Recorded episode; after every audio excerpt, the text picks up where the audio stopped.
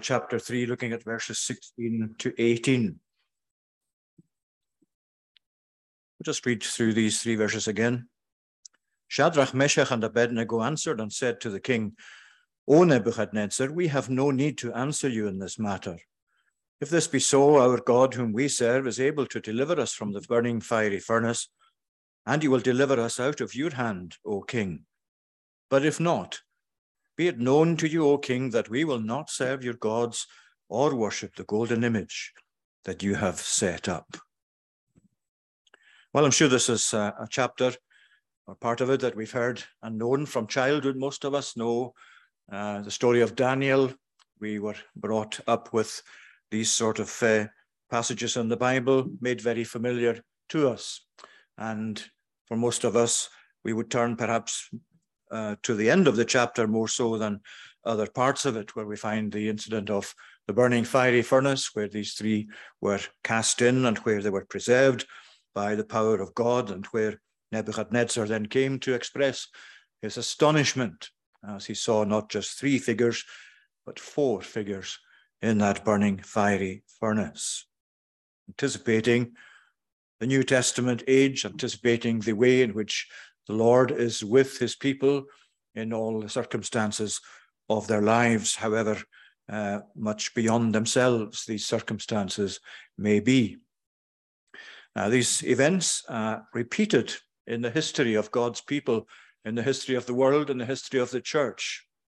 Uh, they're also very much relevant to our own day. And in fact, this passage itself, verses 16 to 18, you might say, is bristling with relevance for the circumstances today in which we find ourselves in our own nation and other places throughout the world, because they set out what is a very deliberate and arrogant challenge to the authority of God, to the rule of God, to the way in which these three men represent uh, God uh, as against the paganism represented by Nebuchadnezzar and his people. And the passage sets out for us not only how that challenge came to these three men, but also how they responded to it, the manner of their responding, and also how they actually stated the matter for Nebuchadnezzar, though he, of course, was such uh, a tyrannical ruler himself. They didn't actually in any way feel intimidated by his presence because they knew that there was a presence with them much greater than he was. So it tells us the challenge facing us, the challenge faced by the faithful, by these three as they represent the faithful of God you might say down through all the generations, including our own day, in Shadrach, Meshach, and Abednego, we find ourselves and we find ourselves facing the challenges of the age in which we live, the challenges to our standing in the gospel, to our presenting of the gospel, to our witness to the gospel, the standing of our insistence on the truth of God being relevant as we find it in the Bible presented to the world of our day as it was in ages before us. That's the first thing to look at the challenge faced by the faithful. And that's going to be taking account of the golden image that was set up, but also the confidence of Nebuchadnezzar and uh, uh, those who governed with him, their confidence in their own authority, in their own status, in their own power. Second thing we'll look at is the positive response that the faithful of God gave to this challenge. How did they face this challenge? What was their response to it? How do we find in their response to it uh, matters which are relevant to our own place today? Well, you can see the account, of course, of the golden image earlier in the chapter, and uh, there is undoubtedly a representation in that golden image. It is emphasized a number of times that Nebuchadnezzar set it up. He speaks of it as the image that I have set up the image that I have created, what I have actually set before before the, the people, not just of, of his immediate environment, but right everybody over whom he at that time had sway in the Babylonian government. He is emphasizing this is the image that I have made, and therefore you must bow down to it. And what did that image represent? Well, it wasn't just the arrogance and the grandeur of Nebuchadnezzar himself, The image undoubtedly was intended to convey a sense of the power and authority of his rule and of his government.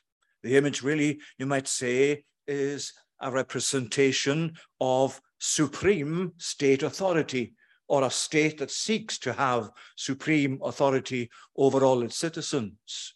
That is what this image really represents. Now, that can be either by uh, a, uh, uh, a, government such as Nebuchadnezzar had, dictatorship, all of those types of government, but it can also happen with a democracy that a government, even elected by democratic means, can still use oppressive ways by which to stem or seek to stem the truth of God and people living by that truth of God and that truth having an influence in society amongst human beings in that particular location.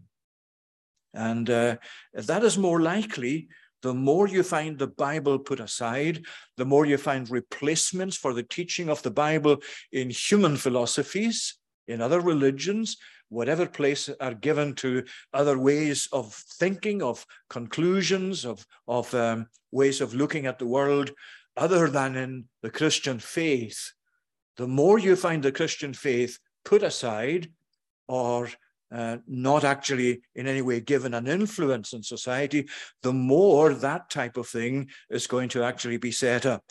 The more you're going to find the supremacy of state authority coming to show itself more and more in the works in the works of such governments. Now you notice the the size of this image. Um, we're we're, we're uh, told at the beginning of the chapter, he made an image of gold whose height was 60 cubits and its breadth six cubits. Now, that was something like 90 feet high, something like 30 meters high, and around three meters wide. Uh, we're not told that it was an, an image of a human figure. Uh, might have been different to that, but other and others think that it would have been a human shape or something similar to that. But in any case, that was the size of it. It was an enormous thing. It was a massive construction. And undoubtedly, that was intended to be very intimidating to represent the authority, the supreme authority of Nebuchadnezzar and the government that he presided over, and to represent that to the people so that as soon as they saw the image, they would think, This is such a massive authority. We have to bow to this. We have no option. We've got to actually let this be our master. And of course, you find that down through history. You can still go to places like North Korea today and you'll find huge statues there, according to photos at least you've seen. You'll find huge statues of the present leader, the former leader, the leader before that, who are, of course, revered as gods. And the gigantic proportions of these great statues are intended just to keep people's minds focused on their need to bow to the leader, to actually give all due place to his authority, the authority of his government, or else. And or else is the case with Nebuchadnezzar's figure as well. Because not only did he erect this gigantic edifice, he accompanied it with laws that really are pretty much to do with persecuting anybody who refused to comply with his instructions laws that are reinforced, you might say, with persecution. Anybody who does not bow down to this image that I have built shall be cast into a burning fiery furnace. That is the threat. That is the uh, intimidatory word and decla- declaration of the supreme leader. You've got to do this, or if not, this will be the result. And you'll note that in the list that are given there, when he sent word out to gather, the satraps, the prefects, the governors, the councillors, few times these various uh, official figures are mentioned. And uh, the reason for that is that the political and the judicial officers of the nation, of the empire, are actually all there so that they're all gathered here so that everybody will understand this is the official policy This is what all of these figures are uh, themselves vowing to uphold. That is why they're chosen. That's why they're there. Now you can step from that into our present age. And you might say, oh, well, there's no, there's no gigantic figures like that on the streets of London or in Glasgow or Edinburgh. Yes, but uh, these, remember, these are representations, and the principle of this is really what you must take with you.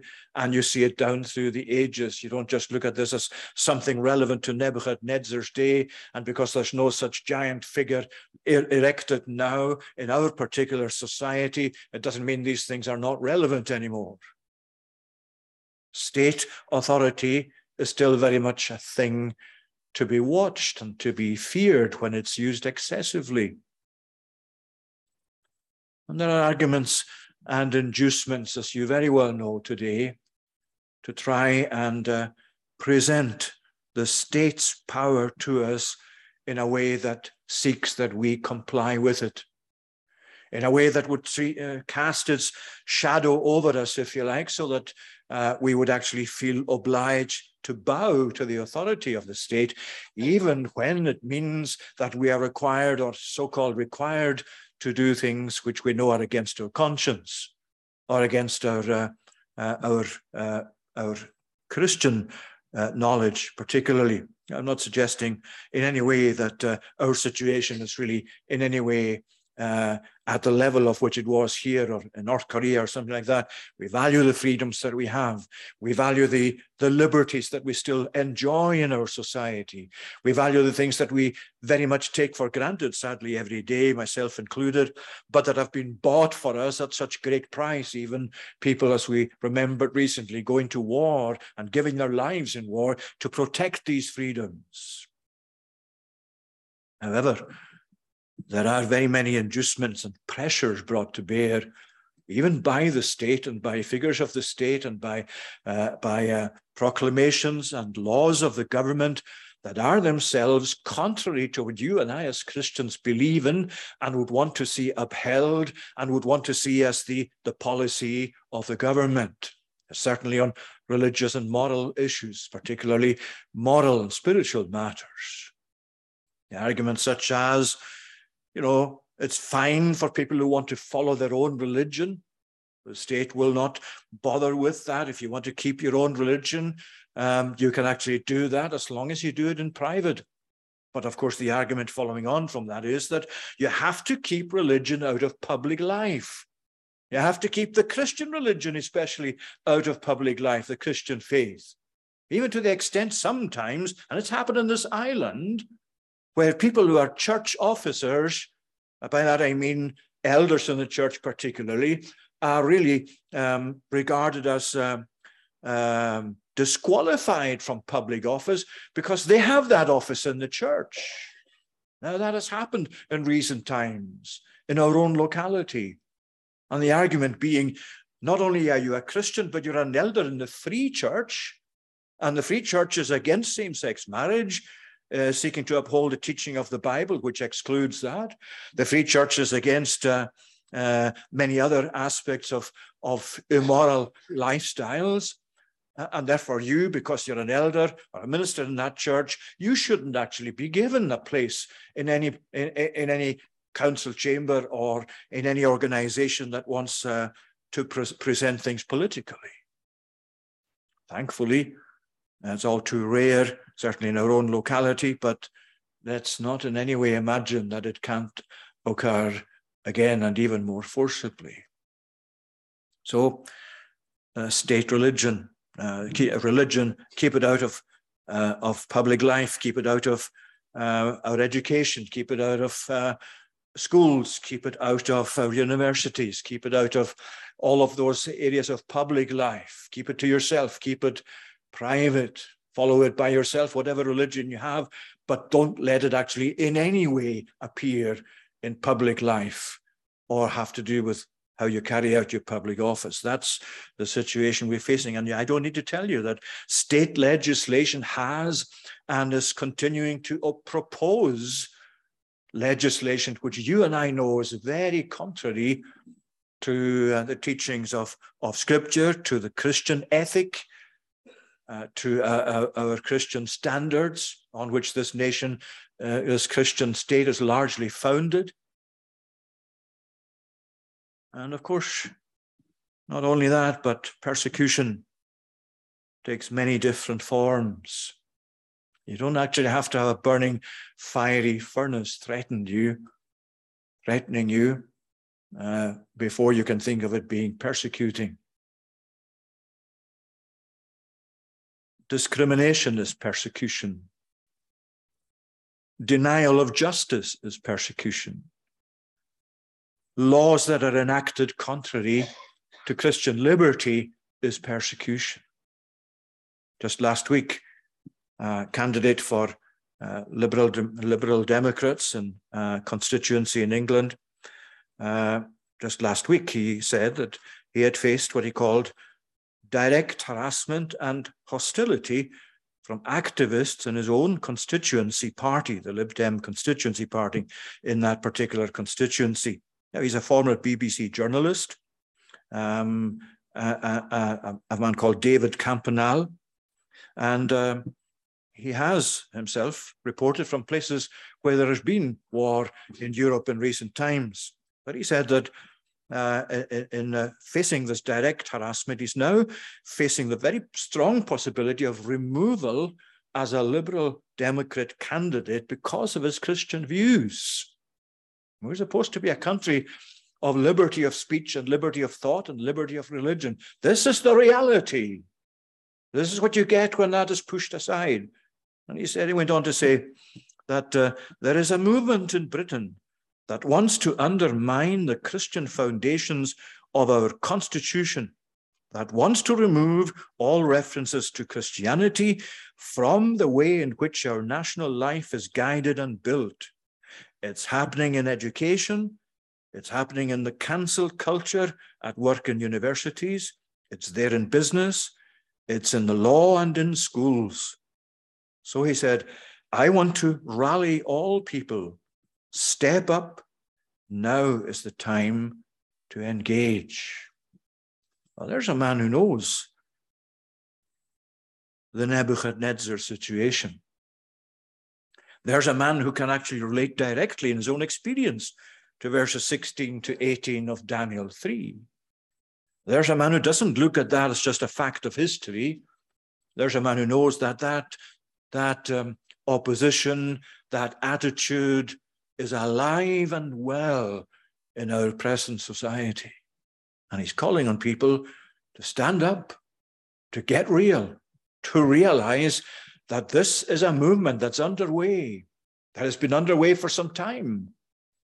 And that if we don't actually stand up for our Christian values and our Christian ethic and our Christian principles, we're going to be swamped one of these days. If this movement and these similar movements are allowed to carry on. So there's the challenge facing the faithful. Here is the command. Fall into line with these proposals, fall into line with our view of marriage, fall into line with our view of the sanctity of life or otherwise. Abortion on demand, fall into line with our policies and whatever else subjects they may be even if they're contrary to our Christian understanding. And if you don't, then we'll make we'll make it really difficult for you in your work, your employment, your access to justice, all of these things. These are real things. That is the real situation. And uh, I'm not using this pulpit, God forbid, as a political platform. Far be it. Um, I have never taken the, the, the, view that I should um, in any way align myself with any political party, even if there was a political party that I might be strongly inclined to support, which there isn't. This is something that the preaching of the gospel has always sought to include when injustices abound when there are threats to liberty of conscience, to liberty of speech. That is part of the gospel message by, by which we counter that. And you can see the arrogant confidence that's in uh, Nebuchadnezzar's uh, Nebuchadnezzar's insistence on bowing to this image. See the last verse of the last uh, part of verse 15 there. Um, if you do not worship, you shall immediately be cast into a burning fiery furnace. And then he says, And who is the God who will deliver you out of my hands? Who is the God who will deliver you out of my hands? And that's the same, pretty much the same feature that you find in anti gospel movements today, especially when they gain in political influence and political power. Um, you see, when you lose things like biblical humility and a biblical attitude to the views of other people, when you lose that freedom that's given to people's choice of who they follow and what they believe, I'm not talking about freedom just now in terms of relationship with God, but freedom in a free society. Um, once you lose these, you don't set up a vacuum. You set up things such as arrogance and pride and self assertion and even subversion. And you'll find them all in our society around you today. The threat, the challenge faced by the faithful. And you don't have to go very far in the world in our day and age before you come across that thing challenging you to your views, challenging your rights as a Christian, challenging why it is that you think you're right and not other people. The challenge faced by the faithful. But look at, secondly, uh, the positive response of those faithful to God. Shadrach, Meshach, and Abednego answered and said, O Nebuchadnezzar, we have no need to answer you in this matter. And it didn't mean that they weren't going to answer, they were refusing to answer. These words really mean that the matter is plain enough. They didn't need to think too much about it. They didn't need to really think how they were going to uh, how they were going to uh, respond to this. It was actually there already in their minds. They were so firmly um, uh, firmly in their view of, of their God that that's what really immediately came to the fore.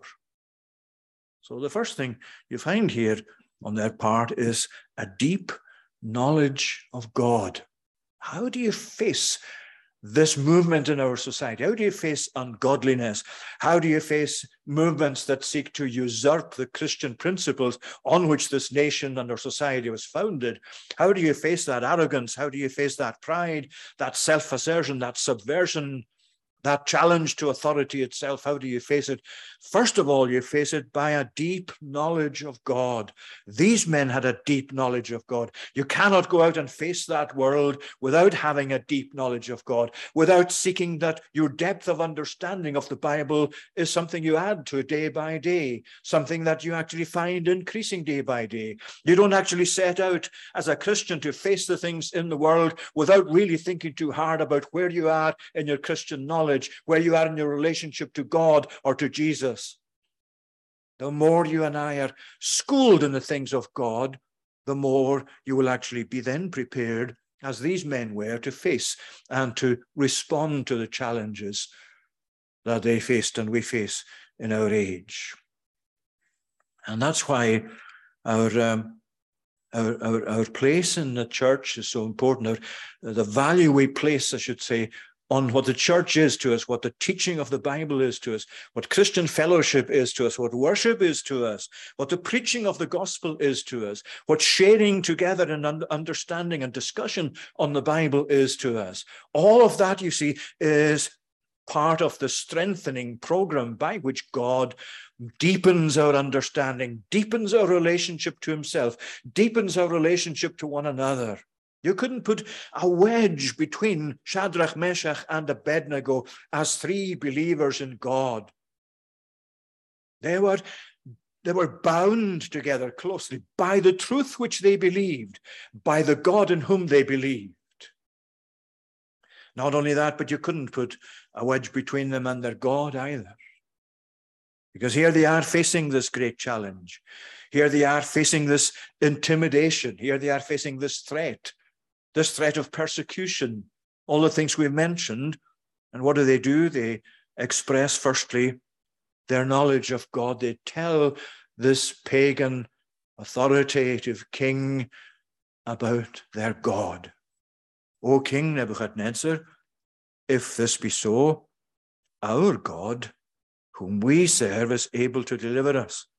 But if not, O King, we will not serve your gods. That's the first thing, the deep knowledge they have of God. They have no doubts whatsoever about God's ability to do the impossible, what they would regard maybe, or we would regard as the impossible. That is to deliver them out of a burning fiery furnace if it so happened that they were thrown into it.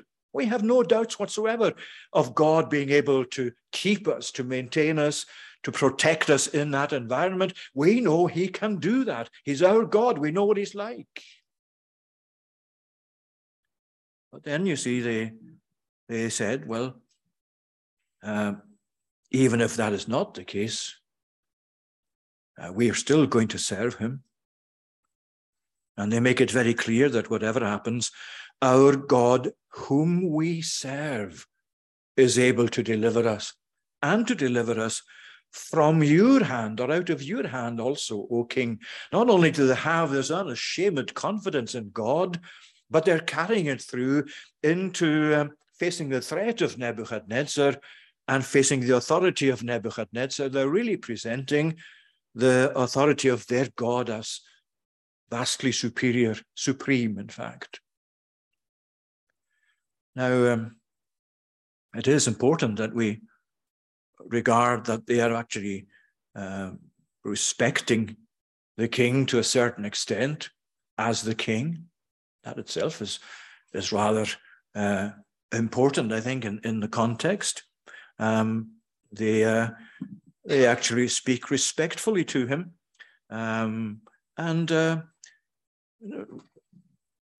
the old Puritan commentator Matthew Henry has some very um, significant words to say on that. I'll just read to what you find in his commentary on, on Daniel. This is what he says They did not speak out into any intemperate heat or passion against those that did worship the golden image. They did not insult or affront them, nor did they rashly thrust themselves upon the tri- trial or go out of their way to court martyrdom. But when they were duly called to the fiery trial, they acquitted themselves bravely, with a conduct and courage that became sufferers for so good a cause. They keep their temper admirably.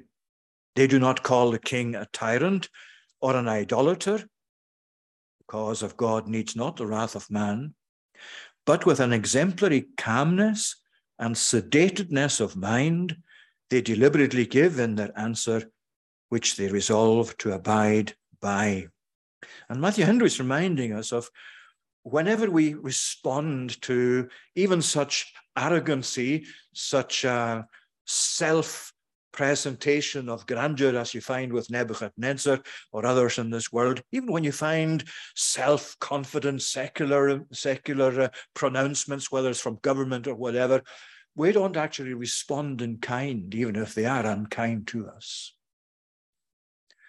What, uh, what um, Matthew Henry was reminding us of is that um, there is a great need to maintain respect, respectful language, temperate language, tactful language, loving language, all the things that will really, in many ways, disarm the person who really wants to be provocative, who wants you to be provocative back in response, who wants you to actually lose the plot so that they can then say, well, if that's your Christianity, look at what it's doing to you.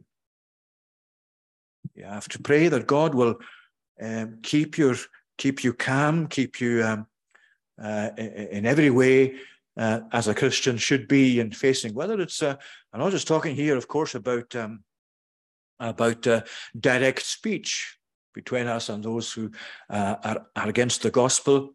There was no social media in Nebuchadnezzar's day, of course, or many, many generations afterwards, but there is nowadays. And it is, I'm not against social media as such, but um, uh, but its uh, its misuse is obvious to us all.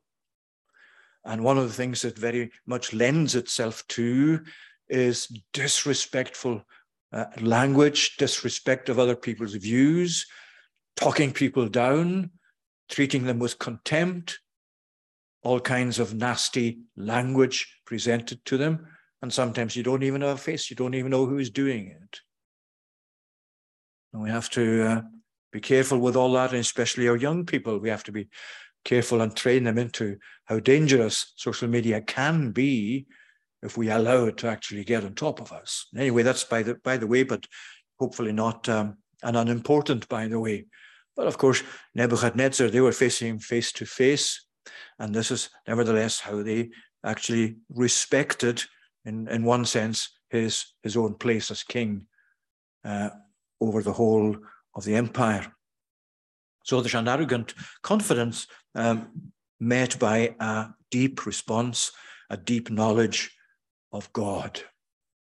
But finally, in the positive response, you find a determined commitment to God in verse 18. Uh, you see, this is really so important, so interesting how it's put and how they put it. Uh, he's saying, we believe, they're saying, uh, uh, if this if this is so, if, if our, our God, whom we serve, is able to deliver us from the burning fiery furnace, and he will deliver us out of, of, of your hand, O king. That is something we absolutely believe in, they're saying. But if he doesn't, if he doesn't believe, if he doesn't actually deliver us from the burning fiery furnace, if he doesn't deliver us out of your hand, and in his wisdom and providence, I'm just adding to the words, but this is the sense of them, in his wisdom and providence, he does himself allow this to go ahead and we be thrown into the burning fiery furnace, be it known to you, O king, we still will not serve your gods or worship them, the golden image that you have set up. In other words, they're taking the worst case scenario and they're saying about the worst case scenario, they're saying this is not going to make any difference to our allegiance. It's not going to make any difference whatsoever to our view of this image or change our view of our God. We will do what we've always done. We will honor our God.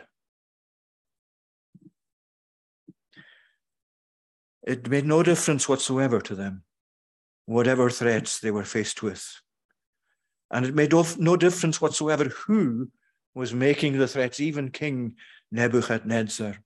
They knew, you see, that the king could issue a command there and then that their life be terminated.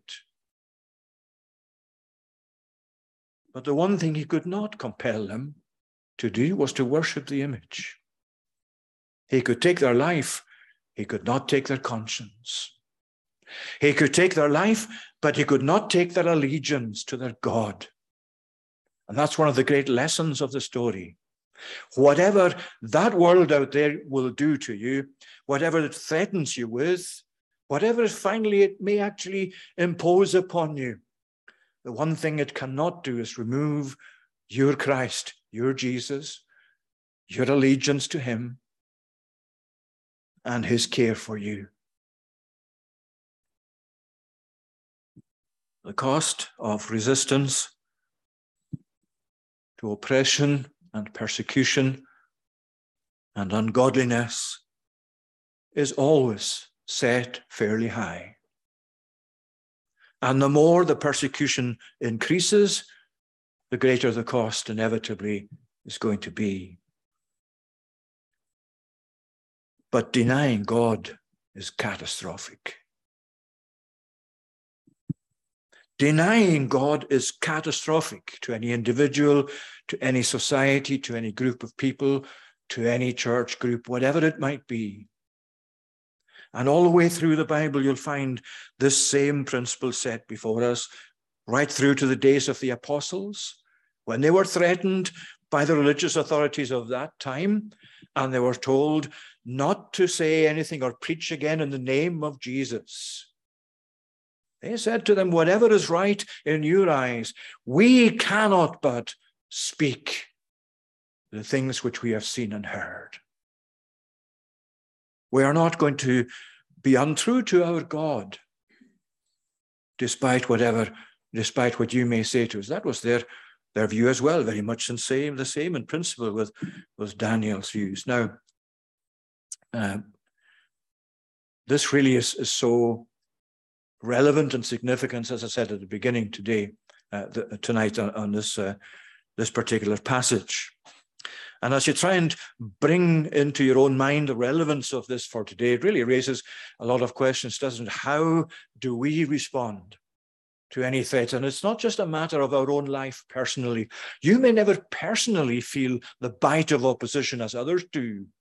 You may never actually feel um, what's happening in our society to other Christians elsewhere, such as this man, David Campanelle, that I mentioned, that was in the Christian Institute reports last week. We may never have that personally to stand against. We may never have to experience that personally, but we are bound up together as Christians with the Lord's cause and with such people who stand true to the Lord. That's why we pray for them and we remember them. And even, if possible, send messages to them for their encouragement. All of that is so significant, so important. But the principle is this whatever happens in our own experience, in our own nation, our own society, our own locality, the one thing we must uh, never ever even think of doing is being untrue to God. How we express that, the language we use, all of that is so important. But the truth itself is the most important thing of all. And as we live out the truth, and as we seek to promote the truth, as we seek to witness to that truth, may it be so that you and I, together and as individuals, will find increasingly that spirit of Shadrach, Meshach, and Abednego, who said, In their days we must say of ours, even if it's the case that God will not keep us from the persecution from the fiery furnace. Be it known, we will not bow down to these images or worship your gods.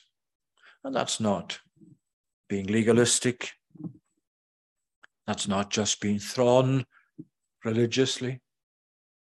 It's simply being true to God, simply standing on the foundation He has given us his own truth. Because when truth, as Isaiah puts it, has fallen in the street, somebody's got to put it back on its feet. And if you and I don't do it as Christians, well, we shouldn't be surprised if no one else does it.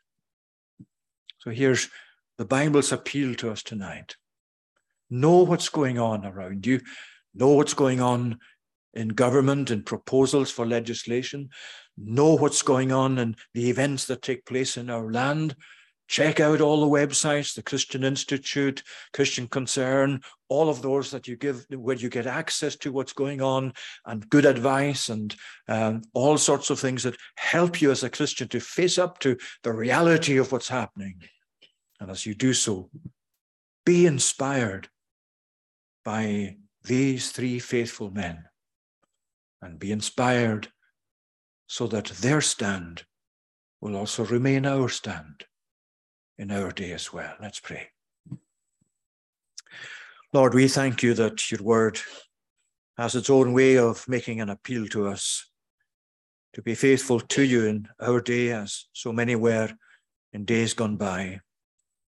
Lord, we pray that you would empower us and equip us uh, with the right knowledge, with the right spirit and attitude, but especially with that deep understanding of your word that these three men had in their generation.